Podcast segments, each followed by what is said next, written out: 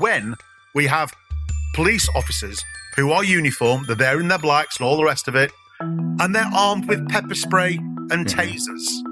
And they're coming to our houses and knocking on our doors and shaking us down because somebody somewhere, who, by the way, is faceless, has expressed some degree of anxiety about something we've posted on Facebook. Now, the problem is, so convinced are they that they are on the right side of history. They don't give a damn about being on the wrong side of the law. Hello and welcome back to the Brendan O'Neill Show with me, Brendan O'Neill, and my special guest this week, Harry Miller. Harry, welcome to the show. Thank you for having me, Brendan. It's uh, I've been looking forward to this. Good. I'm looking forward to it too. There is a lot for us to talk about, I feel. Uh, I really want to get down into the issue of freedom of speech with you and the great work you've been doing on freedom of speech over the past couple of years through your Fair Cop campaign and more recently in the Bad Law Project, and basically the efforts you've been making to keep police officers out of the realm of freedom of thought and freedom of speech, which I think is really important. But to kick off, let's talk about these images that have been beamed around the world and have caused alarm around the world, uh, justifiably so, which is this footage of a an army veteran in the U K uh, being arrested for a social media post that caused someone to feel anxiety. You were also arrested. You seem to get in trouble with the police quite a lot for uh, uh, for matters of expression. Uh, so just tell us what happened in relation to this incident and how on earth is it possible for someone to be arrested in twenty twenty-two for causing anxiety with a social media post? Okay, so um, this, this Royal Green Jacket uh, veteran uh, with three tours of duty behind him, a man with a chest full of medals, including one for long service, distinguished service, and great service. Um, he was visited on Sunday morning two weeks ago by three police officers at around about ten o'clock in the morning who, who rang his bell, and he, he immediately said to them, "Have I committed a crime, or is this one of these non-crime uh, hate incident things?" And they said, "It's a crime. Section one twenty-seven of the Communications Act." Now, the first thing that should have happened right there is, having established suspicion of a crime, they should have cautioned the veteran. They didn't bother with that.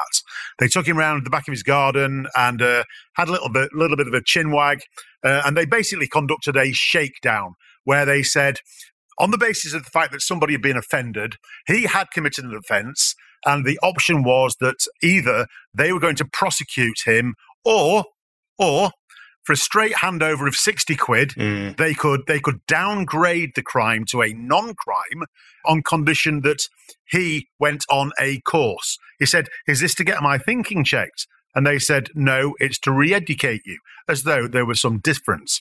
Uh, he, he then said, "Well, what will this re-education take? What form will it take?"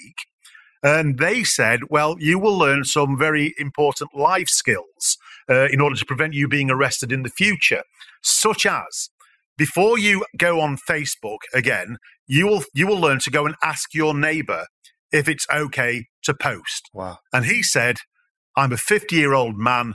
I'm not asking the neighbours if I'm allowed to go on Facebook." They then said, "Well, the option then is for you to be go to court. That's it. We we will prosecute you."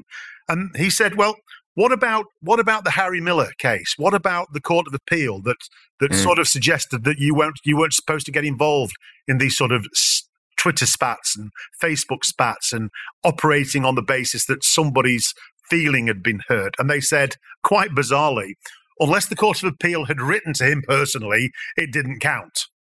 Uh, I mean, th- that is remarkable stuff. I mean, and particularly that aspect of it, which I read about, and I remember feeling quite chilled by it, actually, where they said to him, "Look, give us sixty quid and come on this course, and then it might be okay." And that's essentially, as you say, it's a bit of a shakedown, and it's basically them saying, "We will re-educate you. If you allow us to re-educate you and to in- in- inculcate you with the correct way of thinking or the correct way of approaching social media, maybe things will be all right." Um, I want to come on to your case in your cases in a moment and the court victory you had in relation to uh, aspects of non-crime hate incidents. But just sticking with this case for a moment. So his Facebook post was of the pride flag the new pride flag, the one that's got intersex and trans people of colour and, I don't know, incels, it's probably got everything bunged into this one flag. Well, uh, well I, th- I think it's known as the intersectional flag because it, yeah. it actually incorporates all of these strange, uh, all of this strange gender uh, identity politics, basically. So it incorporates yeah. uh, trans ideology, gender ideology, uh, critical race theory, and all the rest of it into one intersectional flag. And it was the it was the the vector of the, the Black Lives Matter part, the critical race theory part, yeah. which if you put all the flags together in a certain way, it gave the impression, if you looked carefully enough, of a swastika, which um, was kind of funny. But actually, actually, we, we've been asked a lot whether or not this is a, a, a valid thing to use. And I think it actually is, and I think it's more valid uh, the longer we go on because, in, in effect, the police proved our point.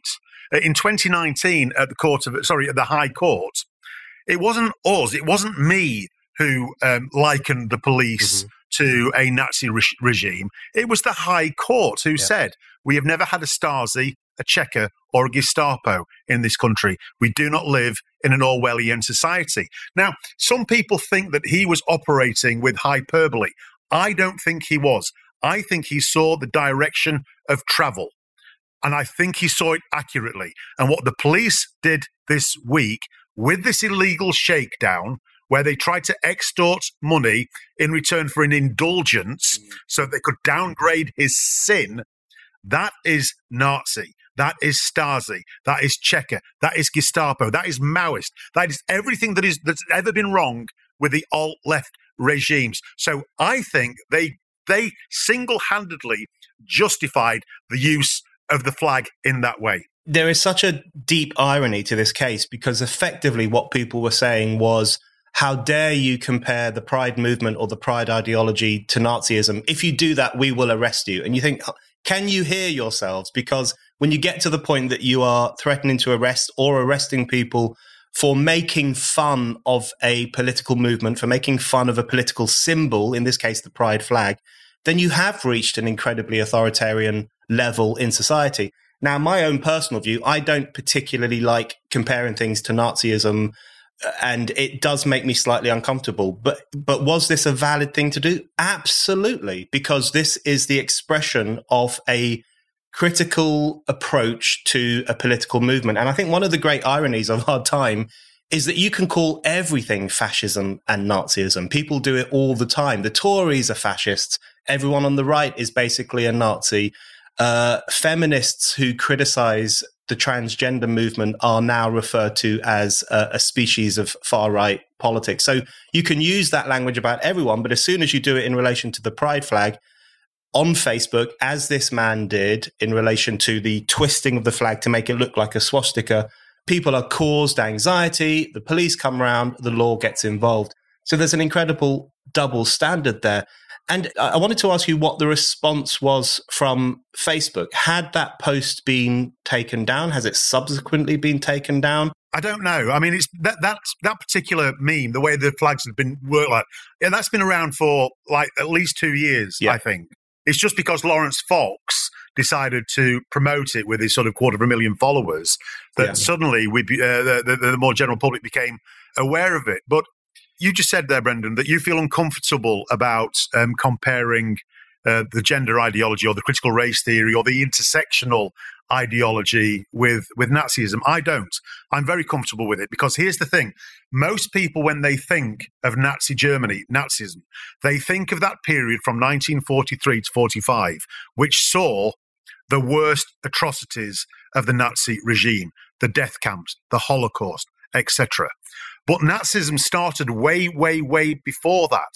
So when I'm talking about Nazis, I'm thinking early nineteen twenties, early nineteen thirties, because that was the point, not nineteen forty-three. It was at that early point that somebody should have screamed out, this is terrible. This, unless we stop it, this is going to end up in a terrible place. And had people suggested this will end up with death camps, they would have been dismissed as mm. extremists. They would have said, how dare you compare um, this Germany with what's gone on in other countries in the past. How dare you do that? How dare you? You're just an extremist who's inflaming everything. So my point is that right now is the optimum time to make the comparison, because I am making it and we are making it with the early Nazi Germany, not with Nazi Germany as we see it full grown. How Woke Won, the new Spiked book by Joanna Williams, is out now. It is all about the woke takeover of our institutions and how we as ordinary people can fight back. I cannot recommend it enough. Make sure you order your copy now. You can get it on Amazon or go to spiked-online.com slash shop. That's spiked-online.com slash shop. Before we move on to the other cases you've been involved in, and just this fundamental question of what the police are doing in the realm of conscience and expression and areas where they obviously, in my view and your view, do not belong. Just to stick with this case for a moment more, uh, there has been an extraordinary response to it, hasn't there? Uh, there has been, I mean, Tucker Carlson has talked about it. It's been on Sky News Australia, which I feel increasingly is a bit of a life raft in a, in a media world gone mad. Um, it has been talked about in the U K as well. There's been a lot of coverage of this incident.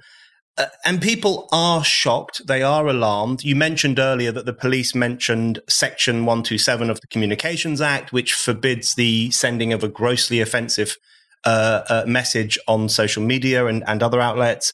It seems to me that it was a bit of a mishmash of different laws being put together to justify the intervention in, into this man's life for saying something on Facebook. It, it, it was, in all honesty, when, when I watched the police, I've seen better behaved, better informed toddlers at a pick and mix stall, quite frankly, because they were they were just simply grasping at whatever little bit of law they could remember yeah. um, from the days that they maybe have opened up a law, a police law book, and were scrambling at it. So we had a mishmash of Section one twenty-seven with Section five of the Public Order mm. Acts, with something out of fairy tale land uh, based on the criminal offence of causing somebody anxiety. It's absolute nonsense. And this gross disrespect for law mm.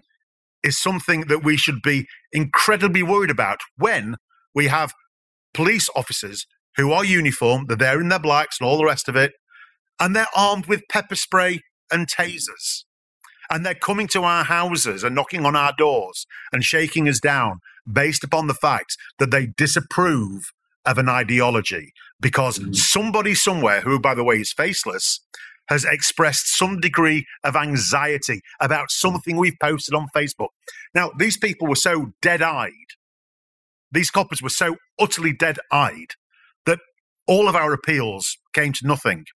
And the problem is, so convinced are they that they are on the right side of history. Mm-hmm. They don't give a damn about being on the wrong side of the law. Yeah. I think that what you described there very well as this kind of um, ridiculous attitude to the law, this disrespect for what the law is supposed to be and how it's supposed to be applied, uh, is really important. And then also, of course, there is the gross disrespect for freedom of speech. And I think that's the aspect of it that has really shocked people in the U- some people in the U K and people around the world. The fact that in Britain, a country which has an incredibly proud history of fighting for press freedom, for democracy and democratic rights, for the right of people to speak ill of officialdom if they so please. These are the kind of rights people in the U K have been fighting for for centuries and which have inspired other movements around the world to do likewise, including America, where lots of the Bill of Rights was inspired by earlier forms of struggle and legislation in the U K. So we are in a country which has this great proud history, and yet we have a situation where in twenty twenty-two, you can have the cops knock on your door because of something you say online. So a lot of people are looking at us and say, saying, what has gone wrong with Britain? And I wanted to ask you why you think there is this extraordinary level of disrespect for freedom of speech. It, it, doesn't it go slightly beyond kind of clueless coppers and the College of Policing in there and the Communications Act, all of which I think are problematic things, and I want to ask you about them specifically. Isn't there also a, a decline in belief in freedom of speech in society, in educational establishments, almost across the board, which is contributing to this new culture of authoritarianism with the police knocking on people's doors. Yeah, it's a, it's a, it's a st- systemic uh, mm. problem. Now, I think where the police are concerned, part of it is based around guilt. They feel guilty about what happened uh, to Stephen Lawrence. They feel they feel guilty about getting their asses kicked uh, in the Macpherson report. Yeah. Um, but what, what's quite odd is that the Macpherson report addresses, or attempted to address, uh, police attitudes, bigoted police attitudes towards a particular section of society, the black population. So the Macpherson report essentially was saying, police officer, look yourself in the mirror and check your own bigotry. This then led to the College of Policing inventing these non-crime hate incidents on the basis that if you can intervene early enough, you can you can stop an escalation to a serious crime like the, the, the stabbing of Stephen Lawrence. But the first people who should have taken notice of the Macpherson report is the police. And the first people who should have applied non-crime hate incidents to themselves is the police. Yeah. And what we found out is this through further through a freedom of information request, that since twenty fourteen, the, the Met Police have issued a single non-crime hate incident against themselves. Wow. Just mm-hmm. one. The same in the same time, they've issued tens of thousands to members of the public. Leicestershire Police have issued zero non-crime hate incidents um, to themselves. Instead, they've treated complaints against the police, which, were it a member of the public, would definitely have been recorded as an N C H I. They've invented this new category called non-recordable niche occurrence. Well, how very handy is that? How very handy is that? So the police have taken, on this basis of guilt, they've taken what could have been quite a quite a useful tool at checking their own thinking, and they've simply applied it to checking the public's thinking yeah. and recording the public for wrong things. So I think that's the first problem.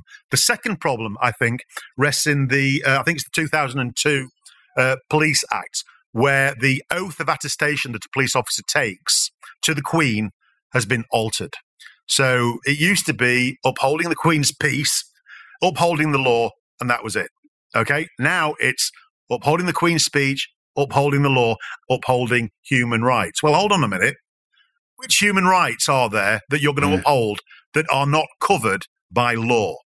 And what happens then is the police listen to so-called human rights groups like Amnesty, Stonewall, et cetera, and they make a subjective decision about which of those so-called human rights, which are not embodied in British law, they are going to uphold as if they were embodied in British law. So already we have a police force that has moved from one that upholds the law to one that upholds an ideology. And this is why Mister Justice Knowles was absolutely bang on the money when he said, we've never had a Stasi checker at a Gestapo. He knew that's the way we were going. Absolutely. And that's very well described in terms of the problem with the police and the increasing politicization of the police in terms of how they approach people who say certain things or hold certain beliefs. And I want to, you mentioned their non-crime hate incidents. So let's talk about those because they really are as Orwellian as they sound. And to my mind, and many other people's minds too, it is incredibly simple. If there is, if this is a non-crime, it's not something the police should be involving themselves with, especially when there are so many actual crimes that are going unsolved, like burglaries, for example, very few of which are solved. We have a knife crime problem. There are other criminal enterprises and criminal problems that deserve the police's attention, and yet they are focusing on non-crime hate incidents. And give us a sense of how you understand a non-crime hate incident. So, to my mind, if the police can record something which is not criminal, but apparently contains a hateful element or a particularly controversial element or an offensive element, that really does draw them very clearly, doesn't it, into the policing not only of what people say, because people say all kinds of things all the time, but also of what they were thinking when they were saying it and, and what hateful thoughts may have lied inside their minds as they wrote that tweet or gave that speech or did something else. And this does take us into a new dystopian era in which the police are literally policing what we think and, and how we express ourselves. Yeah, yeah. So what you described there when you're talking about what, what was a person thinking, what was in their mind when they expressed this expression of hate or what have you, That is based on old school um, uh, policing, because in order to the old school definition, well, the definition of a crime is mens rea plus actus yeah. reus minus a defence. Yeah. So mens rea is the guilty mind plus actus reus, which is the criminal action, minus a defence, boom, you've got a crime. So with a non-crime hate instance, they say that um, if if somebody perceives an action, uh, perceives an action to be motivated by hatred yeah. toward uh, one of the five uh, monitored strands, then if it's not a crime, it must be recorded as a non-crime hate incident.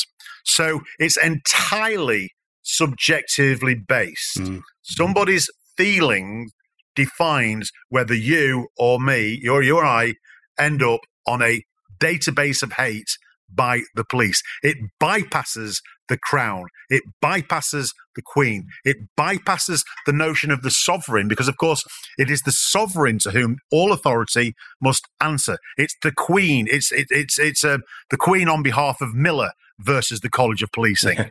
The Queen on behalf of Miller versus the Chief Constable of Humberside. The Queen, or the, the, the Sovereign, guarantees our freedom, except in those situations where, by a very clearly defined statute, our freedom is limited. Uh, so this is this is just a handy workaround. When, when there is absence of a crime, we've got this other thing called a non-crime hate instance, which, of course, has in and of itself a consequence, because mm-hmm. there's no appeal. It's entirely based upon somebody else's perception. What you were thinking doesn't matter at all. It is no defence, and it will stay on your record for six years and entirely at the police's discretion may be disclosed on an enhanced D B S check in order to stop you getting a job, mm. because, based on the fact that they don't want you to get that job. So it's a commentary on character. It's not a commentary or a record of criminality. And that is incredibly sinister, and something that I think everyone who believes in freedom uh, should be deeply concerned about. There is one other thing, of course. You mentioned knife crime earlier. Well, of course, the Macpherson report addressed a knife crime incident, yeah. which ended up with the murder of Stephen Lawrence. Mm. We've just said that knife crime is going up. So it suggests just anecdotally that non-crime hate incidents, which are designed to stop that, haven't worked. Yeah. But even if it had worked, the police wouldn't know, because, again, we've put in freedom of information requests across all forces and to the College of Policing and said, what's the success rate been like of recording non-crime hate incidents against the members of the public? And they came back and said, we don't know. We've no idea. We don't measure it. We asked the College of Policing before they issued their latest guidance, what empirical research have you undertaken to show the effectiveness of this policy? And they wrote back and said, we haven't undertaken any, none at all. Well, what kind of professional organisation does that? Well, the reason they've not done it is because they found a much more useful end in non-crime hate incidents, which have nothing whatsoever to do with, with preventing knife crime. They're everything to do with preventing free speech and shutting up people who are ideologically difficult. Yeah. So why would they test it yeah. and show that they don't work? If you're a regular listener to this show or a regular reader of Spiked, why not become a Spiked supporter? Spiked Supporters is our thriving community of people who donate to Spiked. Anyone who gives five pounds or more a month or fifty pounds or more a year can become a Spiked supporter and get access to lots of exciting perks. Spiked supporters can comment on articles, get free and discounted tickets to events, get a discount on all items in our shop, and bookmark articles as you browse. This is our way of saying thank you to all of you who fund our work. Spiked is completely free, and yet you still hand over your hard-earned cash to make sure that anyone, anywhere can read us and listen to us. We're incredibly grateful for your generosity. If you don't give to Spiked yet, now is the perfect time to start. Just go to spiked-online.com slash supporters to set up your donation and your Spiked supporters account. That's spiked-online.com slash supporters. Right. So speaking of people who are ideologically difficult, I want to talk about your own personal experience um, in relation to the limerick that wasn't actually a limerick. It was a poetry or a verse. It was it's a comic verse. It's identified as a limerick, Brendan. Don't you mispoet it. It identified as a limerick. So it's gone down in legend as a limerick, but it was a bit more complicated than that. And this was, you were tweeting in twenty eighteen and twenty nineteen about the excesses of the trans movement. You, you did numerous tweets, many of which I think are very funny, about being born a mammal but identifying as a fish and all these things, which apparently are grossly offensive and potentially even non-crime hate incidents. You were famously visited by a uh, cops from Humberside Police who told you that they needed to help you with the correction of your thinking. And this did become a, a, a national case, a national scandal, uh, deservedly so, because you were essentially being collared for expressing a critical opinion about a political movement, about a certain ideology, in this case, the trans ideology, which you were seen to be blaspheming against and mocking, and therefore you needed to have your mind cleaned out by officialdom. Take us back to that moment when that was happening. Were you shocked that the police were actually knocking on your door and uh, going to your workplace, phoning up your workplace in relation to uh, something funny you posted online? Or by that stage, had you already recognised that the police had become an authoritarian force and were losing sight of their original mission in favour of policing what people say? Well, I, I had seen what had happened. What had happened to Posey Parker. Mm. Um, I, I sort of dismissed that as potentially and hopefully uh, an aberration. So I was shocked when they got hold of me, but funnily enough, I wasn't overly surprised.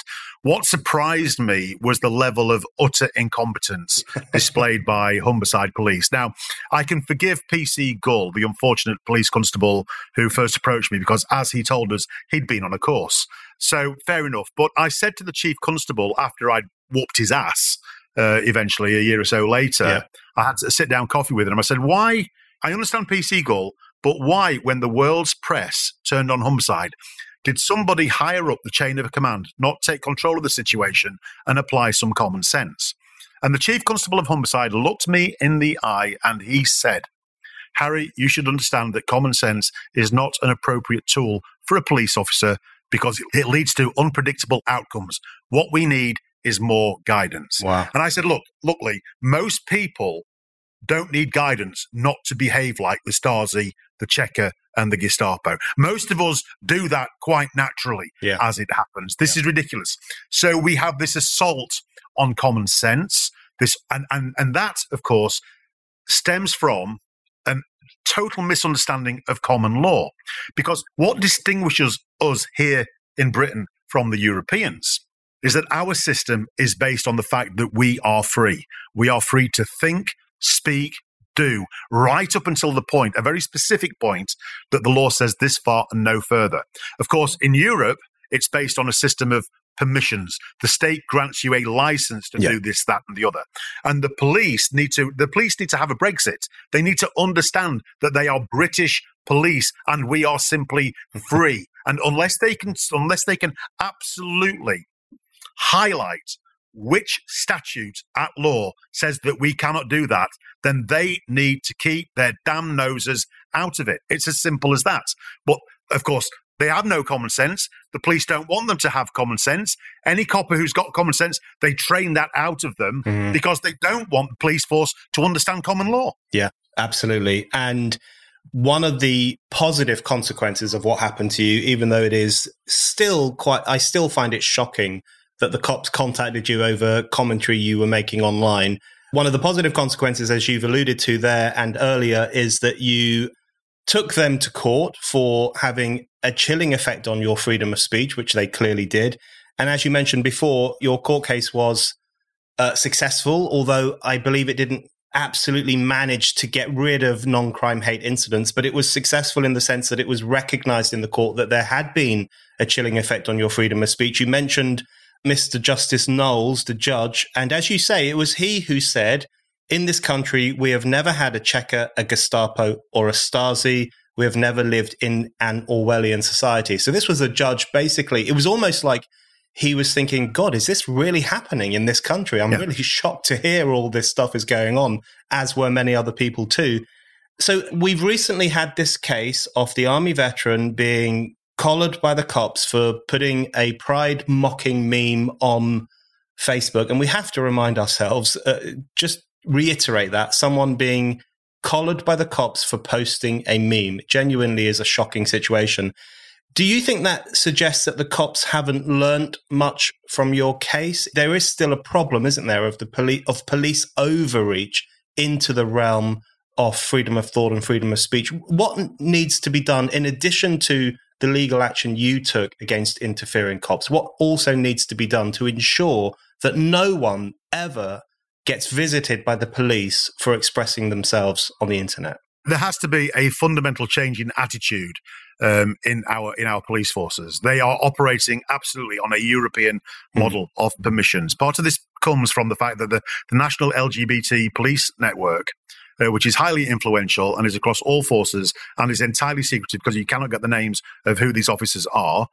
Um, they they they sit as serving as serving members on the on the European uh, L G B T police network, which has adopted the Rainbow Europe. It's adopted everything that Ursula von der Leyen wants Europe to be, mm. including the criminalising of free free expression across the dinner table in a private house, yeah. including the criminalisation of any questioning in schools of gender ideology. The National L G B T Police Network have adopted this in full, in full.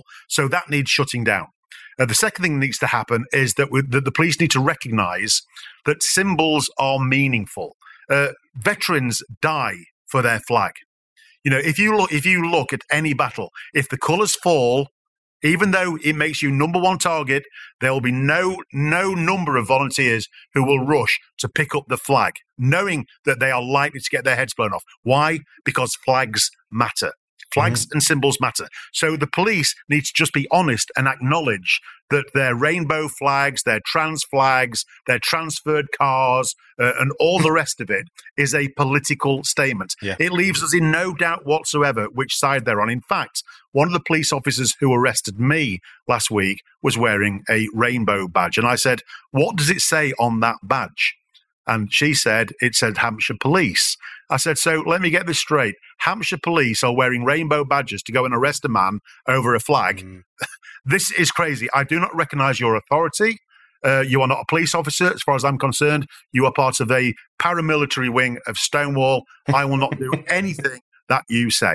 Yes, uh, and uh, as you say, flags really do matter. And sensible people have always known that, of course. It was brought home to me really powerfully during the, the most recent Pride Month, a couple of months ago, when it festooned across these broad streets in London, there was just line after line of the new Pride flag. And it really did feel, as I was kind of cycling underneath these uh, flags, it really did feel like the country had been conquered by some other kind of ideological belief and certainly by some other flag, which most of us couldn't even say what the flag represents, what the different colours are. It's not a democratic flag. It's not a flag that comes from the people deciding this is what represents us. It's a flag that's very much a top-down phenomenon, an imposition. It's the elite saying this is the correct way of thinking. This flag represents the correct way of thinking. And if you deviate from it, or in the case that we've been talking about, if you mock it, you are in trouble. So just sticking with a flag question, there's this recent story about Rishi Sunak, who has rather foolishly said, in my view, that uh, if he gets into power, he will make it a potentially a crime for people to vilify the country in which they live. That, to me, is an attack on freedom of speech. I don't think vilifying Britain is big or clever, and I think lots of the people who do it are a bit dim and opportunistic and so on. But obviously, we need to have the freedom to vilify the country, to speak ill of the United Kingdom. That is part of freedom of speech. But one of the ironies of the pushback against Rishi Sunak, which a lot of which is coming from the left, is that they are the kind of people who would like to keep it a crime to vilify the pride flag, or to vilify the trans ideology, or to vil- vilify these new forms of uh, authoritarianism and these, these new political symbols. So there's an incredible double standard in relation to freedom of speech, whereas the argument we surely should be making is that if freedom of speech is to be meaningful, then it has to apply to all ideas, offensive and inoffensive. It has to cover every form of expression, every belief. Otherwise, it ends up being privileged speech that you enjoy if you have the correct thinking, rather than freedom of speech, which you enjoy simply because you want to say something. Yeah, absolutely. And again, the High Court recognised this. It, uh, it it said free speech includes the heretical. Yeah. It it does. I mean, you know full well that you could not mock um, the flags of Mao's China. Yeah. You yeah. could not mock the flags of of, of Pol Pot. Uh, you you couldn't do it of Stalin, of Hitler. You couldn't do it. Of course, we have to be free to mock, thoroughly mock and ridicule every facet of our establishment, which is why the original Spitting Image was so was so good. You know, it's fantastic, because I always used to think that whilst we have Spitting Image, we're not going to have the Third Reich. The two things can't go hand in hand. One helps prevent the other. So when you remove that capacity to create heretical joking and mockery, et cetera, then you are opening up the window for this form of Nazism, totalitarianism, call it what you like, to creep in. And again, that proliferation of flags which you spoke about, they're there to say that resistance is futile. Yeah. That's why that's why are they, they are so prolific. It signals the message, resistance is futile. We are the many and you are the heretic. And um, do not be surprised when we come and arrest you, when we come and shut you down, because all of us think this way. It's to demoralize you. And that's why when somebody like myself just stands up to the police and says, you know, you will not be arresting this army veteran, uh, and to get to him, you're going to have to go through me, it goes viral, because that quality of standing up to authority, unfortunately, is rare, because we are fairly compliant. We want to do the right thing, and we've put our trust as the public in the police. We've allowed them to have extra powers over us that the ordinary member of the public would not have, because we fundamentally think that they're doing everything for the common good, and they're operating in the very, very strict limitations of the Police and Criminal Evidence Act, following the law, but they're not. What was really interesting about the arrest the other day, I pointed out very quickly that at no point had they issued um, the veteran with a caution. And they said, well, it doesn't count because this is an interview. Well, it is an interview. And Pace says, if you question a suspect, if you question them, doesn't say anything about it being an official interview. Yeah. There's no such thing as an official interview. It's if you are questioning a suspect, you have to caution them of their rights. You do.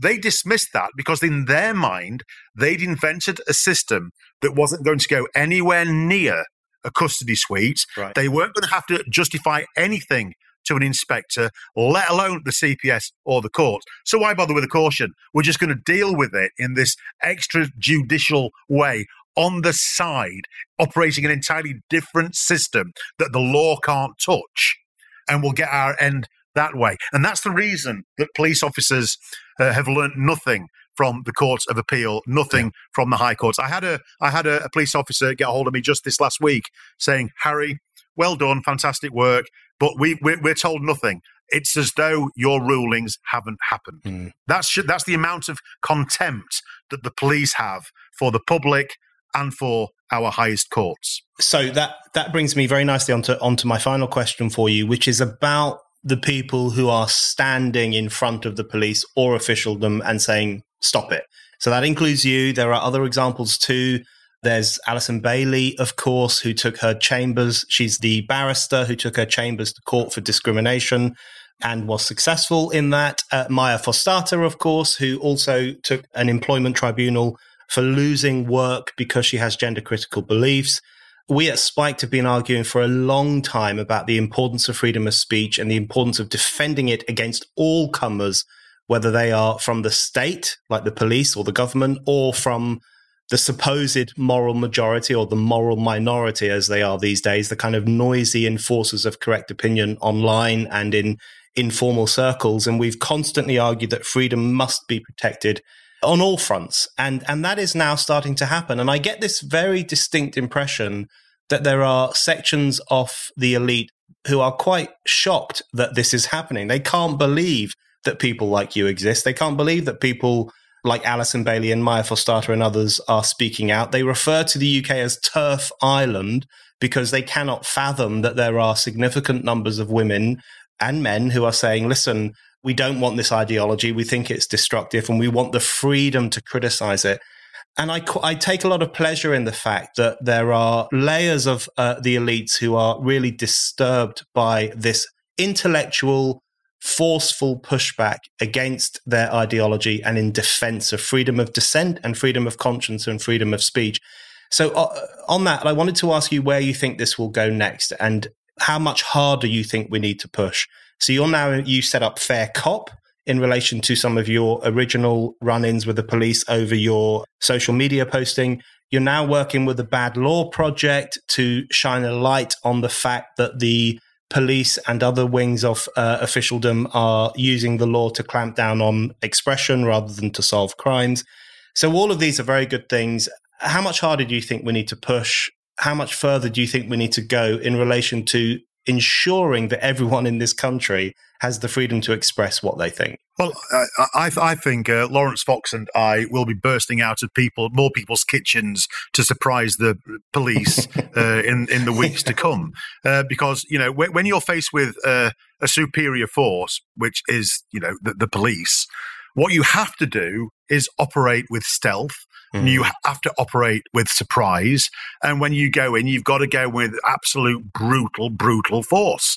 Absolute brutal force. Now, that doesn't mean violence, mm-hmm. uh, but it does mean going in there armed with pre- re- pre-action protocols and saying, we've got the money, we've got the will, we've got the boldness, we are going to take you to court. Not only that, we're going to seek to get your chief constable sacked. Not only that, we're going to seek to get your P C C sacked. Not only that, we're going to get all every single police officer who was involved in this absolute criminal act of hate against the British public. We're going to hold them to account. We're going to scare the life yeah. out of these yeah. these people, and then we're going to retreat back, and then we'll do it again. Mm. That's the way. That's the way that we're going to do it, because unfortunately, it's the only way. And that's why we set up the Bad Law Project, because we've got some astounding minds working here, and we understand. You know, I'm not a lawyer, um, I'm not a barrister, but I do understand strategy, and I do understand how to do battle with these big, big, monolithic, government-funded, Quango-led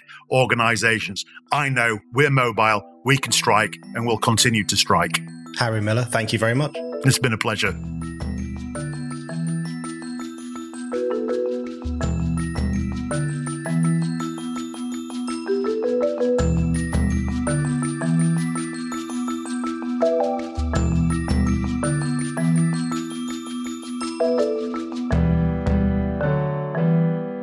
Thank you for listening to The Brendan O'Neill Show.